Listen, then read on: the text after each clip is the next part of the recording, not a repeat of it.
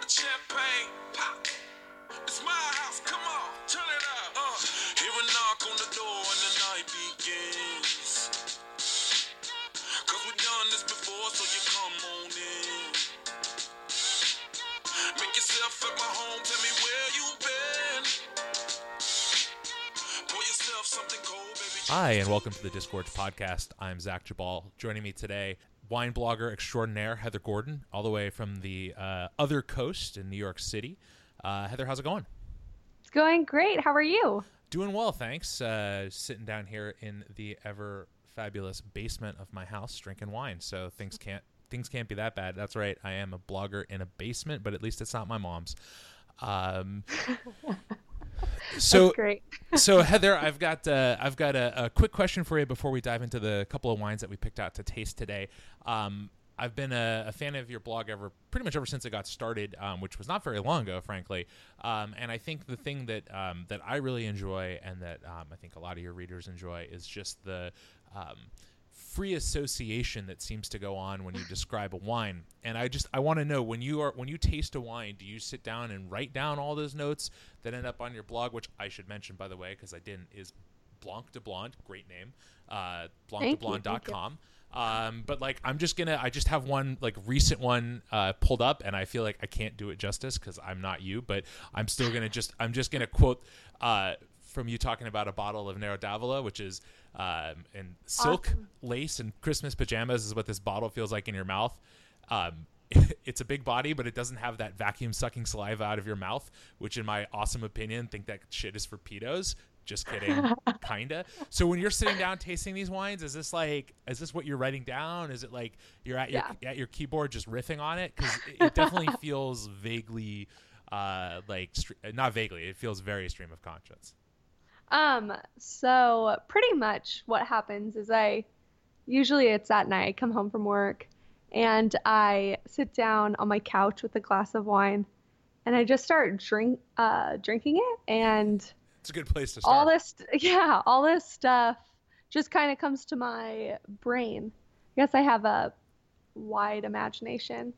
Um, but yeah, I just take out my phone and in the notes in my phone I just start writing it. And then uh yeah, that's pretty much how it happens. Awesome. So then, um, how do you pick out the bottles that you that you take home? Is it like, do you have a list of things that you've been wanting to try? Is it just kind of like that moment before closing and you grab a bottle? Like, is it is it planned or do you just kind of come across stuff and give it a try? Well, it depends because I work in a pretty large wine store, so I have an awesome selection. But it depends what I'm kind of into at the moment. I really love natural wines and biodynamic wines, and so I'm trying to drink through all of those. Uh, but then there, you know, a lot of people buy certain wines, and sometimes it's just because they're cheap. But I kind of want to know why they're buying it, so I'll, you know, buy those as well.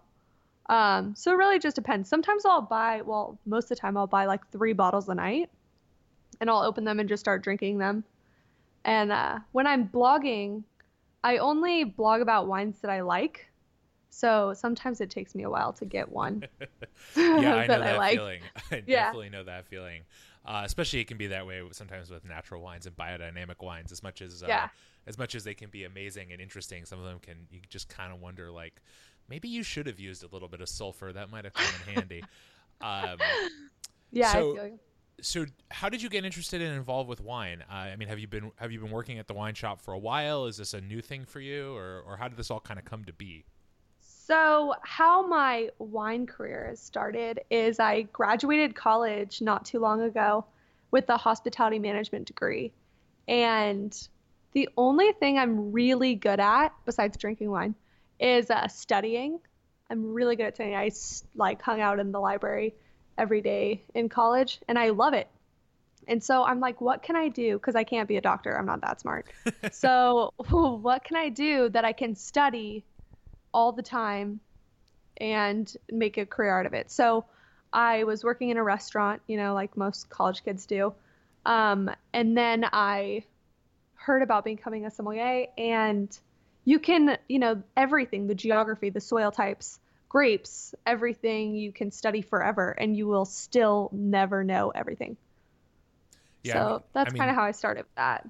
That's awesome. That I I can certainly uh, I can certainly uh, sort of connect to that because for me that was the the thing that sent me down the wine rabbit hole too was just realizing I think for me it was the stories that like every wine or every at least halfway decent wine has a, a some kind of story associated with it whether it's the story Yeah. of the winemaker or the story of the the place the story of the family that's been making the wine for generations um, and that those stories are what allow you me anyone else to connect to the wine beyond just tasting it.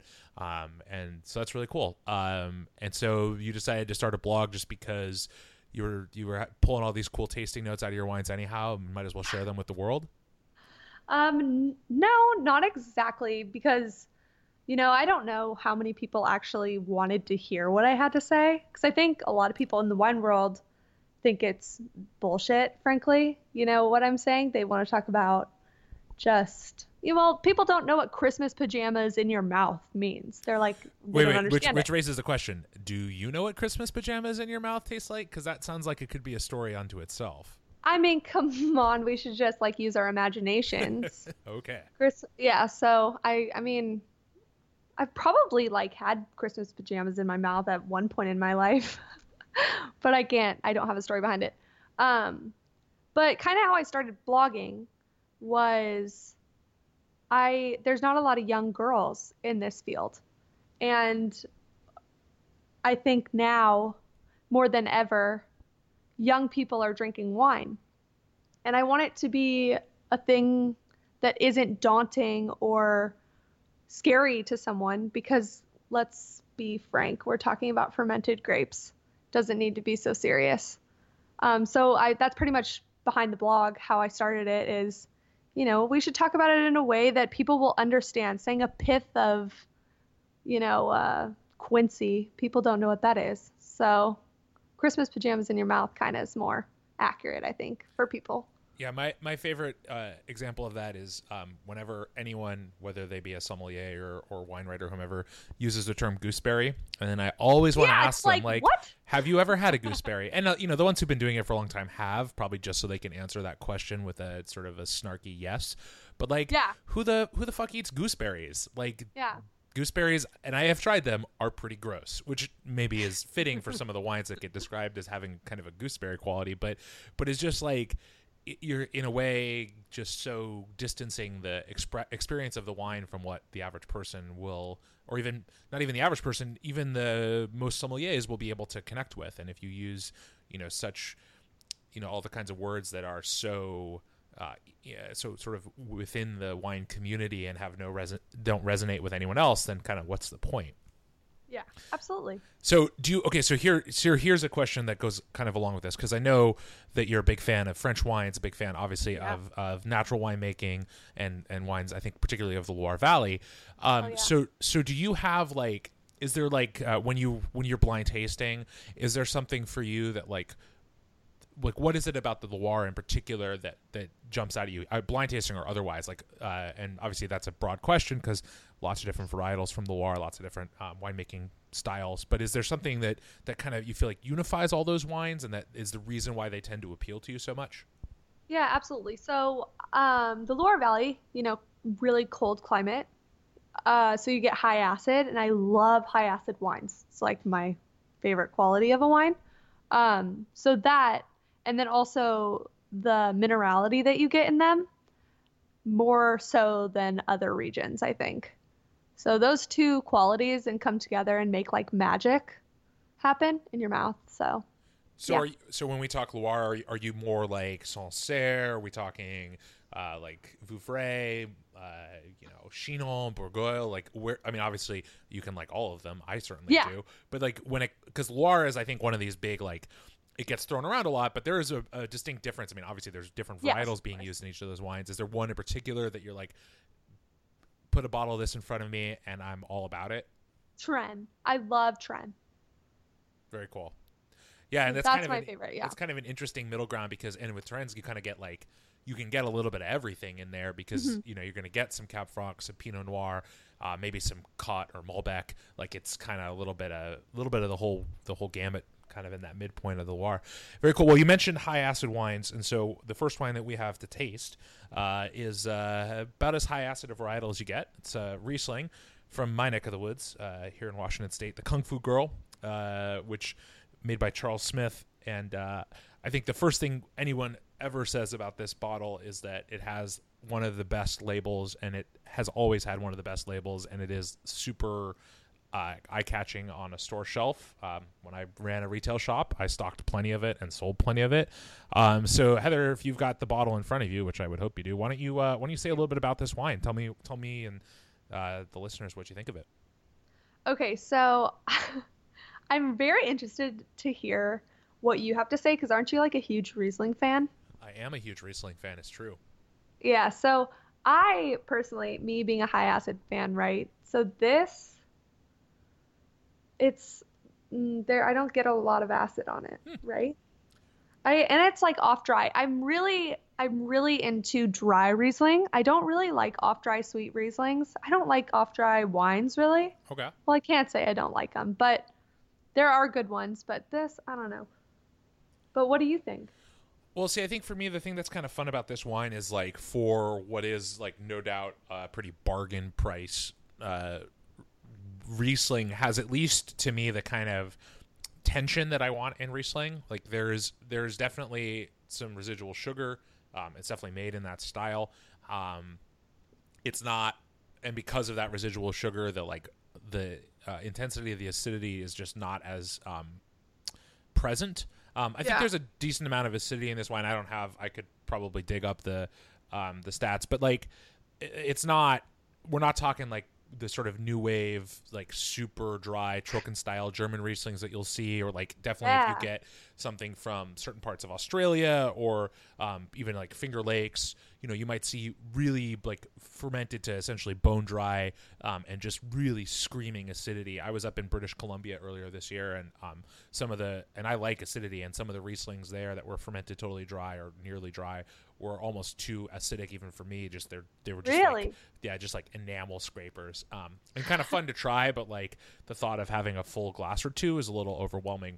Um, I will say that like Charles Smith in general makes wines and that are meant to be, let's say, broadly appealing, um, and that's why there's definitely some residual sugar to this wine. That's why maybe the acidity is not uh, super in your face, um, and it's so the idea is really to kind of to make what is undeniably and, and clearly a Riesling. It's got some kind of classic Washington State character, like this sort of uh, like really tart green apple, but like a little bit of uh, sort of a sweeter uh, fruit profile as well. There's almost like a little bit of like pineapple note to it. Um, and uh, and so like you know, it's definitely one of those bottles where like you know one of these things as someone who lives in Seattle and is a is a uh, in some ways a big supporter of Washington wine. One of the challenges in talking to people about it other places is the just the fact that there's not a lot of it available most places, and even um, you know even big markets like New York City with you know lots of wine from all over the place.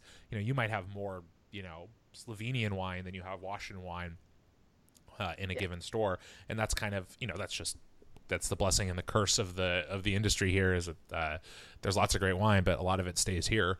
Um, so anyhow, so I mean, I think like it's it's definitely like interesting, um, or I shouldn't say it. It's definitely a fine wine for what it is. I would not put it up there as like a great example of super classic, like really mind blowing Riesling. Um, we'll have to save that for another podcast. Um, but um, but yeah, I mean, like it's it's I don't it think is I'm a big is. fan. I'm not a big fan. fair enough. So so suf- suffice to say, we won't see this written up on the Yeah, on the website no. anytime soon. Um, No do you problem. know about this producer though? Do you know him at all? I do, yeah. So uh, do. so I'm gonna have I to. heard he's an asshole. Is he? Uh, I'm gonna be a little diplomatic and just say that Charles is a um, he's an iconoclast and he has a certain way about him that maybe not everyone loves. Um, I think you know the thing about him and his whole approach is it's always been, and you can tell from you know if you look at this label and we'll put a picture of this up when the when the uh, podcast goes up, but like his wine has always been really really well designed from like a marketing aesthetic.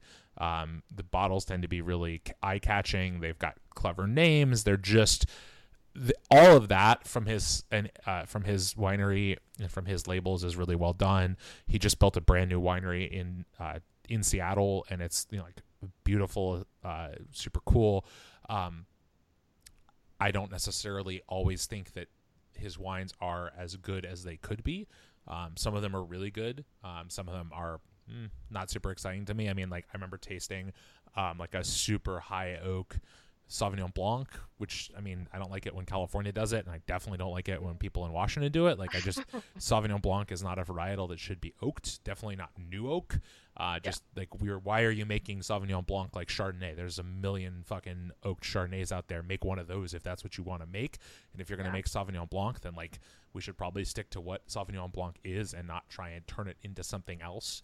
Um, and Preach. so, and so I just, I think you know, and then I mean, I mean, the other thing is like this is just a personal aside, and I guess it's going to go up on the on the podcast. But like, I remember going to a, a, a wine event and just being a little, let's say, for underwhelmed for the fact that Charles puts himself out there as a winemaker, how little he could tell me about the actual process of making hey, the wines. I heard that about. today about well, like with some guy I work with. I was asking him about him, and he said the exact same thing. Yeah. Well, I guess then it's no secret. So um, I think I would just say like, like the guy as far as like a brand builder, like as a business guy, he's been tremendously successful. Successful. No criticisms there, and to some extent, when you get big enough, you know, it's just like you know if you're the if you're the sh- if you're the executive chef or the owner of a chain of restaurants or a you know restaurant company you probably can't tell me what's in every dish at every restaurant like that's beyond at some point you're not that's not what you're supposed to be. But those people also don't pretend otherwise. And i think he kind of likes to have it both ways and talk about the wines like he really makes them. And he just frankly doesn't for the most part. And that you know frankly is not a bad thing. If you hire people who are good at making wine and he has some really talented winemakers working for him um, then that's okay. But it's just you know own yeah. your role as brand ambassador or whatever uh, you want to be. Um, and he likes to talk about rock and roll a lot and i feel like it's sort of like nothing wrong with rock but um, I, sometimes i feel like is goes over my head. Wants to yeah. talk about his wines like they're i don't know songs from 40 years ago and i kind of go hey dude i wasn't born yet. That's cool. Awesome. Um, but yeah. good for you. Um, well anyhow um, that's uh, at least one wine, and uh, we'll we'll move on to the the second wine here in a little bit. But I had a, a couple more questions. Well, the first is really how did you uh, how, how, hard was it to come up with the name for the blog? Because again, I just Blanc de Blonde is great. Although I do think it's funny that I, if I'm correct, you were not in fact actually blonde. I'm not blonde. No, I have very very dark brown hair. But so uh, yeah, but but I have but my hair is bleached blonde. Well, there you go. It's you've you've you've you've you've taken the steps necessary to uh, turn the yeah. lie into truth.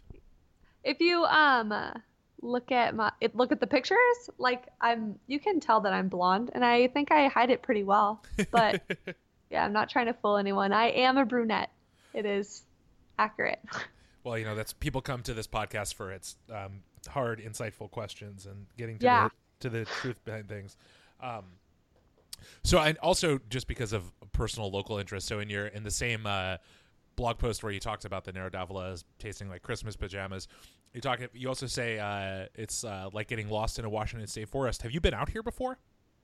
I have some family that lives there. Yeah. Oh, cool. Um, so yeah, I've been there a time or two. I mean, I it was when I was younger, but I mean, I could imagine what it's like. Oh, and like Twilight, isn't that based there? So I've seen that movie. nice. There. Well, that that is that I think tells you everything you need to know. Yeah, um, I know. All, pretty on. much all of us Seattleites are sparkly in the sunshine or whatever. I don't know how that oh, works yeah. exactly. Um, so, t- shockingly, Twilight not on not not high on my Netflix queue for the moment. Um, so uh, as far as uh, wine and travel goes, um, maybe leaving the Loire Valley aside, because I would imagine that's your answer. Are there where are there are there places that you've been or want to go that uh, that are high on your list? I haven't uh, been to too many places, but I would love to go to Greece. I think their way of making wine is pretty fascinating, so I'd like to go see that. Um, you know, Italy. I think that's everyone's though. Yeah, I mean Italy's a pretty big place. They make a lot of different wines. Oh, the Canary Islands. That would oh. be awesome because it's like a moon. Have you seen pictures? Uh, I've seen a little bit. I mean, uh, I mean, I'm, I'm thinking of Madeira, but is there other other places on in the Canary Islands yeah. where they make wine? Yeah, they do. And they, I had, I forget the um, producer of it, but I had a really awesome rosé from the Canary Islands. Wow. And I was researching it, and these photos of the vineyards there are insane. You have to look them up. Um, I will do that. Yeah, but I guess it's pretty windy, so they dig them down in a hole, and it's all black sand, and it Oh, looks like. Mars or something. Wow. Yeah, it's pretty cool. Yeah, that's like uh, that's kind of like the same thing that is appealing or interesting about um, about going to Santorini in particular in Greece because that's also really high on my list. Is you just look at how almost unfathomable it is that anyone makes um, wine there, just like how how inhospitable to growing anything uh, that island is. There's no water. That's hot and dry and super windy and the fact that people like not only make wine but that it's really really cool and interesting and delicious is um, kind of blows my mind. And it's like i talk about Assyrtiko to people a lot because i'm just sort of weirdly passionate about it. And um, i think it's one of those varietals and those wines where you just go like you have this is where they the, like appreciating the story of wine and and sort of what goes into the bottle um, can really add to the experience once you taste it. Like you when you when you appreciate the struggle that has gone into making that wine. And not that only not that like the struggle of making the wine should make up for quality. Like i wouldn't be like oh this wine sucks but someone worked really hard on it so that's good. Like make a really good wine and then if it's if it's got a really cool story i will be more about it. Um but yeah it's just it's mind-blowing to me that, that they're able to make wine there and of, Yeah. of any quality let alone high quality. Yeah. um, so it sounds like the canary islands are the same. I will have to look that up and I'm, gonna, I'm looking forward to torturing my, my local reps, asking them if anyone can get me some Canary Islands wine, because I would guess it is not a thing that is in the Seattle market. I'm sad to say. Yeah, I mean, I'm sure you could find it somewhere. Uh, if just- not, call me and I can get it from my store. I was gonna say I'll just order it from Master. I've done Yeah. that before. Perfect. Wonderful. So let's uh, move on to the second wine here, which is from uh, one of my favorite wineries uh, in uh, all of the Pacific Northwest, Montinore. Um, and this is uh, 20. I believe you've got hopefully the 2014 Pinot Noir. I would assume that's what you have there. Uh, Yes. This is the, you've got the red cap, right, which is just kind of their Willamette Valley um, uh, estate level bottling. yeah, just um, the regular one. So I will. Uh, I'm going to say real quickly a few things about Montinore because, um, like I said, it's one of my favorite wineries. Um, they are uh, 100% biodynamic, um, and they're in the sort of uh, northwestern part of the Willamette Valley. And what I what I find really interesting about uh, their wines is they are so uh, reflective of um, their terroir to some extent, but really uh, vintage to vintage, they can be really really different, but in a way that is um, totally representative of the year. Uh, and so I've drank uh, a bunch of the 2013. Um, not that long ago as it was sort of uh, the vintage was disappearing from the market uh, and uh, this 14 is um, fundamentally different because the two vintages were very different and i love that. I mean to me that's the point of making vintage wine um, is that the wine tastes different year to year if the vintages are different. Um, and if the wine tastes the same in two very different vintages then i start to wonder what the hell they're doing in the winery. Um, and so the the the thing about this vintage about 2014 uh, very hot dry vintage in the willamette valley. The harvest uh, i think they picked these grapes probably about uh, two and a half to three weeks earlier than they did the 2013 um, and that's you know a pretty big difference in any varietal and certainly for pinot um, which kind of can be challenging to ripen. Um, so they got lots of lots of ripe flavors on this but um, i don't know. Why don't you uh, heather why don't you say a little uh, a little bit about what you think of this wine and uh, then we can talk a little more about it I love this wine. I think it's awesome, and I suggest it to people all the time. Um, I think it's like a very good representation of like Oregon Pinot Noirs. I don't know if you would agree with that or not. Oh, absolutely. It's, Um, it ha- has all those kind of classic tasting markers. Yeah. But it's awesome because, you know, a lot of New World wines are so big and like in your face and high alcohol. This one's not like that. Um, but I really enjoy it. I get a lot of different kind of, you know, I get vegetable notes on it too, which I think is super cool, like a green bell pepper, but also cherry and raspberry. And it's, I think it's great. It's one of my favorites. Yeah. And I it's mean- very cheerful and bright. Mm-hmm. and I think it's like a Yeah. great sort of like I think Pinot is one of those varietals that like you know when people kind of get introduced to Pinot Noir, they come at it from a couple of different angles. I would think, and I'm I have a hard time with this because being uh, most of my wine experience being here in Seattle, you know, we get, I get introduced, you know, I got introduced to Pinot Noir mostly through Oregon, and I think a lot of people around here do too. But for more people, for more more often than not, it's through either California or through French Pinot uh, you know Burgundy in particular. And so, you know, this is definitely more Burgundian than California. Um, and I think with California Pinot, you end up with that sort of really um, sort of hyper ripe, kind of almost confected fruit quality. Um, and I really appreciate that. Like this is not that. It's got that kind of earthy. Like we talk about like f- sort of forest floor mushroomy notes a lot with Oregon Pinot, and I and that's I think totally here.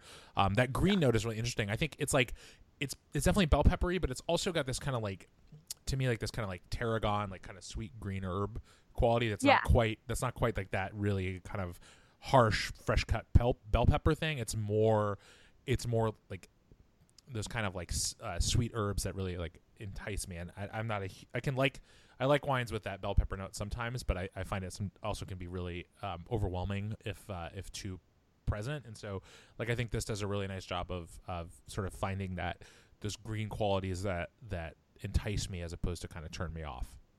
Yeah, it's like the Macy's Thanksgiving parade in your mouth. Totally, That's I am. I get. I it's there's like Snoopy and um, shit. Yeah. Else? Uh, All the peanuts. Spider Man maybe. Yeah, feel like- totally. Yeah, it's kind of on the back. Yeah, and then there's like Turkey Tom. Isn't isn't Ah. that uh one? I you know I despite having lived in New York for a few years, I, I have to admit that I never went and saw the Macy's uh, Thanksgiving parade. Oh, come on. Um, Do you watch it? no, uh, it is on too early for me here on the on the West Coast. I am I am not awake at like six in the morning on Thanksgiving. I got to tell you. Yeah. Um, but yeah, it's definitely got those kind of like um, that that sort of spice component too. That that is that kind of holiday spice. It's not like it's not like the super baking spice note that you get in an oaked No, wine, yeah. where where but it's just got that kind of like cardamom like it it just sort of feels like fall, which you know at least here in uh, on the west coast we're getting into. I don't know, maybe it's still like 95 degrees in New York, but uh, I hope for It's your sake it's not. It's hot, but we've had the last two days have been a little had a little chill in the air, but other than that, it's been hot. Yeah. I hope it doesn't go back. yeah, you will uh, hopefully get uh, get into the, the red wine season a little bit more fully. Um, so so I, I'm, I find it interesting that you like to that you recommend this wine a lot to people. What what uh, what are the selling points for people on this wine? I tell them that it's like Thanksgiving in your mouth and it's very cheerful.